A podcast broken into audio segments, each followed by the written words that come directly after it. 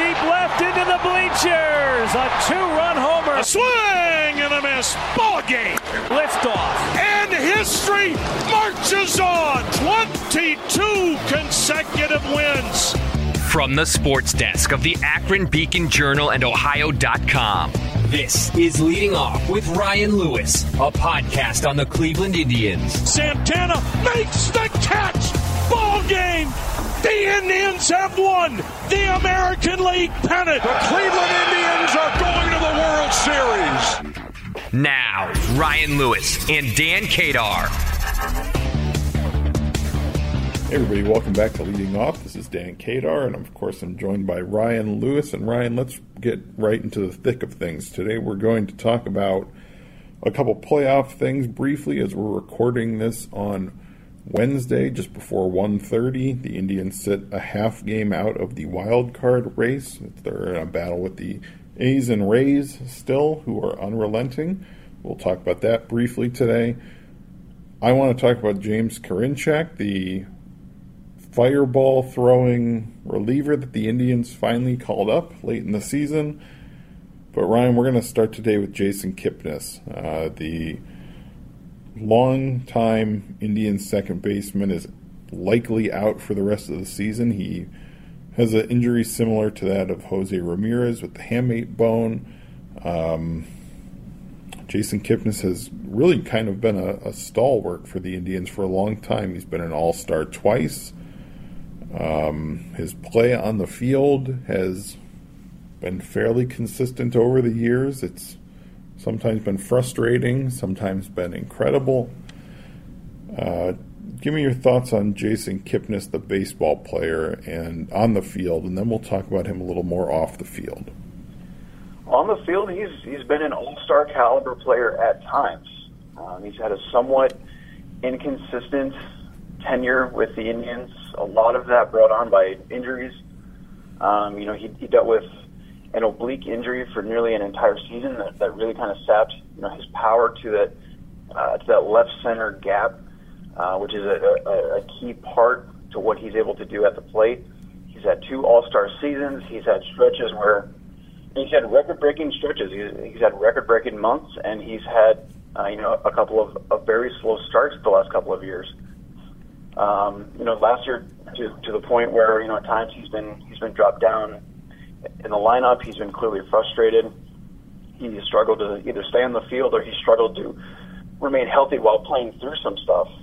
Um, but you know, in terms of on the field, you know, he's been you know one of the you know one of the staples in this lineup for for a long time. You know, through this uh, contention window so far, through some rebuilding years, through Terry Francona's you know time with the team.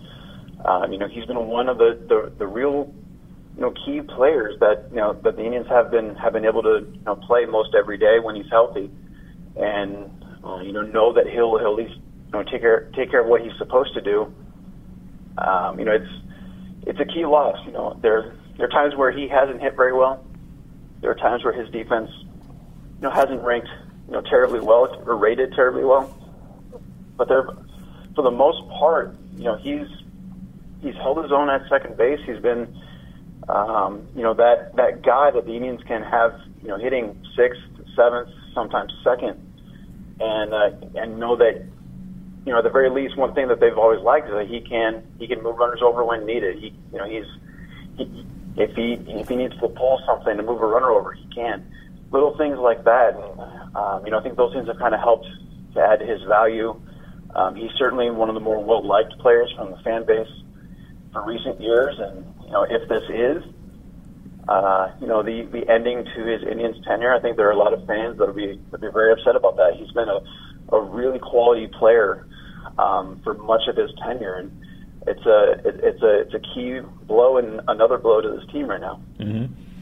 In his career, Jason Kipnis has hit 261 with the Indians, 123 home runs, 529 RBIs.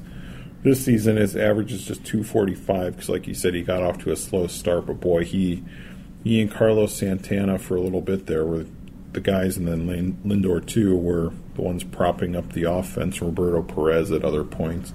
Um, I don't know, man. I I'm a big Jason Kipnis fan. One one of our former colleagues here, Jim Carney, early in Kipnis's career, referred to him as a, a fullback playing second base, and uh, just a tough player. Uh, played hard, and to me, I think he's going to go down as a, a guy that you know a local favorite. People in Minnesota or or Los Angeles or Detroit, wherever anybody else when they hear Jason Kipnis, they'll just think, "Oh man, he was just a, a solid player for a while with the Indians." But locally, boy, he he is a fan favorite, I think, and um, for years he's done the shoe toss at the end of the season, where he gives basically cleans out his locker and hands it to fans at Progressive Field.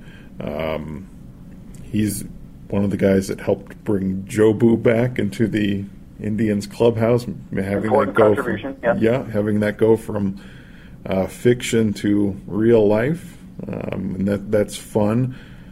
Off the off the field, I guess with with Jason Kipnis, Ryan. How how well liked is he in the locker room, and how important is that in baseball, particularly compared to other sports? I mean, it seems like Jason Kipnis was from my outside purview, the glue guy in the clubhouse for the Indians.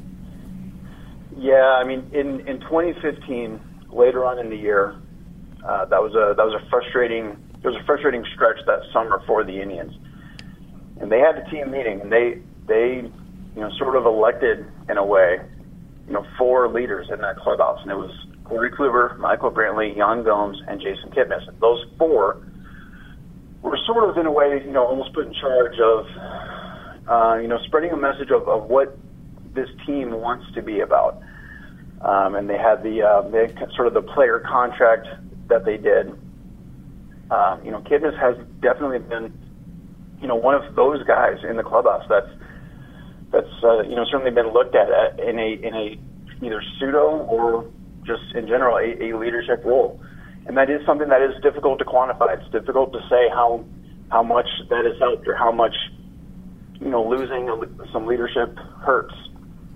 Um, but with Kipnis, with Kluber, with you know several other guys throughout the last several years, you know the team does point to certain cases where you know they they may know how to how to address certain things. Uh, you know which guys uh, which you know younger guys might respond to to different tactics better, and um, you know being able to uh, to help younger players kind of kind of ride ride some some negative ways a little bit better than than they would have otherwise, and and those things can help, and it's nothing that you can see or you know track, but um, you know it, uh, and there are cases where it's it's certainly there, and you know Kipnis um, you know, has definitely been right near the top for this team. It's it's it's it's a big blow. You know that when when Michael Brantley was hurt, he kept talking about you know essentially wanting wanting to be a coach. I imagine that's you know we're we're recording this on Wednesday afternoon. We're going to meet with Kipnis in an hour or two. I imagine that he'll say something similar. Uh, but Francisco Lindor and some other players have, have talked in the past about how you know important that can be and how important he has been um, just being vocal on the field, helping them out with certain things. Um, you know, and with Kipnis, you know, you think about Kipnis, he he's had some some time some down years recently, which I'm sure right now with the fan base is uh, in the forefront of their minds. Uh, he, you know, he also he had two All Star seasons, and in 2016, Jason Kipnis stole or well, scored from second base in Game Seven of the World Series, which is a play that if the Indians win, it's amazing that that doesn't get talked about because it was like the 20th biggest thing that happened that night because that game that game was ridiculous. But Jason Kipnis scored from second on a wild pitch that cut the Cubs lead in half in Game Seven of the World Series. It's an amazing play, and he also had that foul ball down the line that for a split second, depending on where you were in, in the stadium or maybe watching on TV, it looked like it might have a chance to go as a as a World Series winning walk off home run. Uh, you know, he, he's he certainly had some key mo- moments. He certainly had a huge impact within that clubhouse. He's certainly one of the more, you know, well liked, uh, more revered players. Uh, Tito talked yesterday about how, you know, his response to these things isn't necessarily like woes us from a team perspective, because he feels that, you know, they can try to figure out, figure it out. He often feels bad for just the player having to deal with certain things. And uh, you know, with Kipnis, it's it's certainly a, a tough situation um, to where it could be the case that uh, you know a, a nine-year tenure or eight and a half year tenure um, is about to come to an end. He has a club option for next year. The Indians are very likely to decline it at sixteen and a half million dollars. Uh, it's still possible that he could return in some fashion at some point, but for now, you know, it looks like uh, you know this could be the end of his tenure in Cleveland. Yeah. So if that is the end, that that's our little ode to Jason Kipnis there to start the podcast off this week. Like Ryan said, he's talking later today. You can find all the coverage of that over at ohio.com slash Indians. Um, Ryan, let, us talk a couple other things and then we'll get out of here. I am my current baseball fascination is this reliever that the Indians brought up, James Karinchak. His, his numbers in the minors this season are absurd. Maybe other players have had numbers similar to this. I don't follow minor league stats that closely, but when you strike out 82 batters in 33 and two third innings, and I see things like he can hit 100 miles an hour I get excited. I think I think my favorite thing in baseball is a giant armed relief pitcher. Um, it's it's just electric when when they when they're on the field. I want to know everything about this guy. Tell me what you know about him. Well, it, the way that he fits into this bullpen is really interesting because that's been the trend across baseball for several years. All these relievers who can throw 96, 97, 98, 99 uh, you know, there are a couple that can throw 102. Mm-hmm. Uh, that, that's been the trend. Have as many big arms at the in the back end of your bullpen as possible. The Indians, in a way, you know, zigged when everybody was zagging. Uh, they don't really have that. Um, they've had a very effective bullpen this year. They've got a lot of pieces that can fit well together when healthy and when everyone's in a rhythm. They really haven't had that that fireballer at the end, and that is James Karinchak. Um, yeah, he's I believe his strikeout rate was like 22 uh, per nine innings, so more than two thirds of his outs are by strikeout in the minors. Um, he, you know, the Indians had said that his call up was more about, um, you know, just wanting to kind of see what, what, what they might have in him, how his stuff plays at this level, more so than a direct response to to Brad Hand going down um, they mentioned his fielding at one point. Uh, I, I think it, it became a, a scenario where you know he had to be called up. Um, he said that he was a little surprised because once he wasn't called up at, at the beginning of September, he thought that he would you know, pitch with Columbus through the AAA playoffs. Um, you know, he's someone who he could have a, a big part in this bullpen either quickly or you know relatively quickly if we're talking about next season as a guy who is that big arm, uh, who maybe if he keeps up anywhere close to a strikeout rate, you know that that eighth inning role, uh, something that the Indians haven't had as defined as they have in the past. Bryan Shaw, Andrew Miller, etc. Uh, James Karinchak is certainly a candidate to fill you know that role. That um, you know his his velocity um, everything that he's able to throw at hitters. Um, no one in the minors has has had an answer. Those are those are video game numbers if you're playing the show on on rookie level.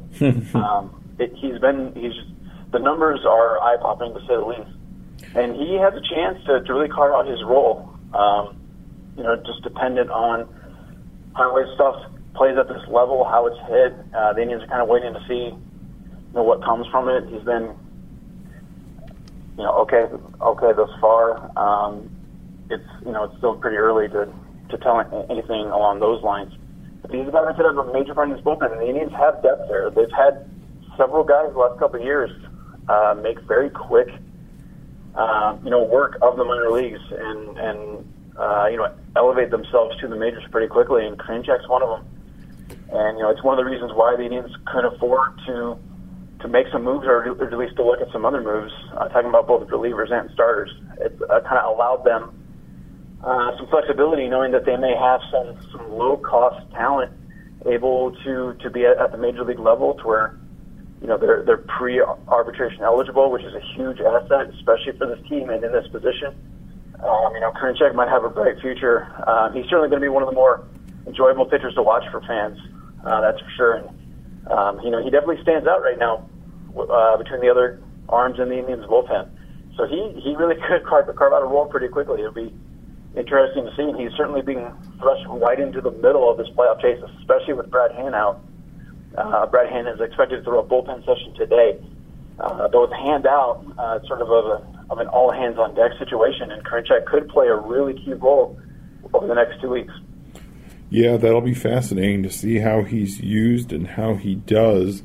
And I look, I, I'm just as fascinated by uh, 2020 for him as anything because I I don't know how many weeks we spent this season talking about will they or won't they with the Indians trading Brad Hand, and of course, obviously they didn't. But this is a guy who, with that with those kind of results, you would naturally think if if Brad Hand gets moved, he would get looked at as a closer for the Indians potentially. So I'm I'm fascinated. Like whether or not the Indians make the playoffs, I, I'm still fascinated to to watch how this guy does and and see it. I mean, he's pitched what an inning and a third, and he has three strikeouts so far already. So I don't know. I I, I love those big arm relievers all. So that's a little bit on him.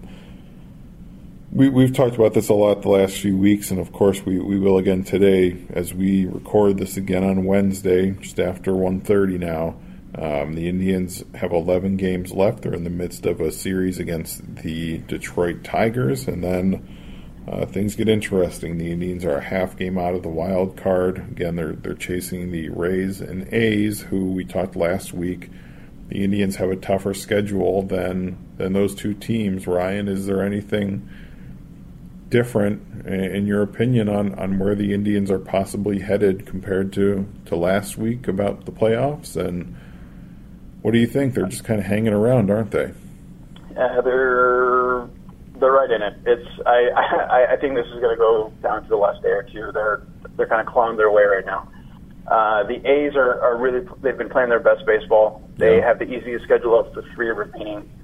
Um, it's pretty likely that the A's are going to be one of those two teams. Um, so barring know, something going wrong there, barring a complete meltdown in Minnesota that might bring the division race into play, which is like a 2% chance at most of happening.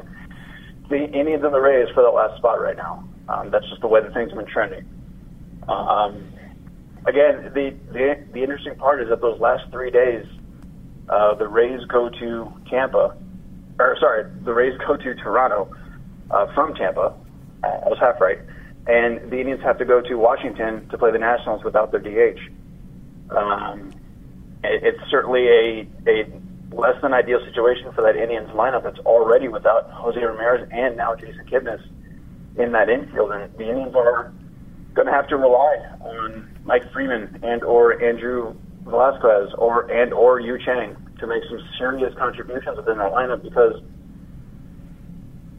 in the way that the Indians corrected an issue at the trade deadline when they acquired Reyes and Puig to extend that lineup. Uh, you know, the Indians are sort of, in, in a way, back to closer to where they were in May, where they're struggling with that bottom half of the lineup on paper. Um, at the very least, has has question marks, uh, and it's it's short on track records, um, and it's something where uh, you know the Indians are going to have to kind of fight and, and claw their way to this and, and find contributions um, you know, from those who haven't exactly done it at the major league level yet. Um, you know, they're they're they've been repeatedly kind of punched in the gut over the last couple of weeks between Kluber setback, Jose Ramirez, Tyler Naquin, Jason Kipnis, uh, Brad Hand, on and on. Um, you know, and like like we talked about last week, you know, things have continued to kind of trend in a negative way. The Indians are are right there though still. Um, and they, they get to play the Tigers the next two nights. They've won 15 in a row against Detroit, which is a complete reversal of how things were, were going three or four years ago. Um, so they can kind of enjoy their schedule for now. You know, playing the Phillies, playing the Nationals certainly isn't ideal. And um, if this goes down to the last couple of days, the Indians are going to have to find contributions from from those who haven't really done it yet, especially if they can't get Reyes and Puig into the lineup, though, at this point, they may have to try to find a way. Yeah, yeah, it's going to be like you said, right down to the the last second or last games of the season here. And look, it's something Major League Baseball is very aware of. It's it's no coincidence the Indians are on a nationally televised game on Fox on tomorrow. Uh, that's kind of weird. A Thursday nationally televised baseball game, and then the Indians are on Sunday Night Baseball uh, on ESPN against the Phillies, and then they have another national game before the end of the season. They'll probably have a couple here, so it it's it's going to be interesting. Whether or not it's going to be fun, um, we'll see. Ryan, anything else this week before we get out of here? I think we're good, man. All right, that's going to do it here on Leading Off. Again, you can find all of Ryan's stuff over at ohio.com slash Indians. Make sure you're following him on Twitter. He's at by Ryan Lewis. Thanks, everyone, for listening this week, and we'll talk to you next time.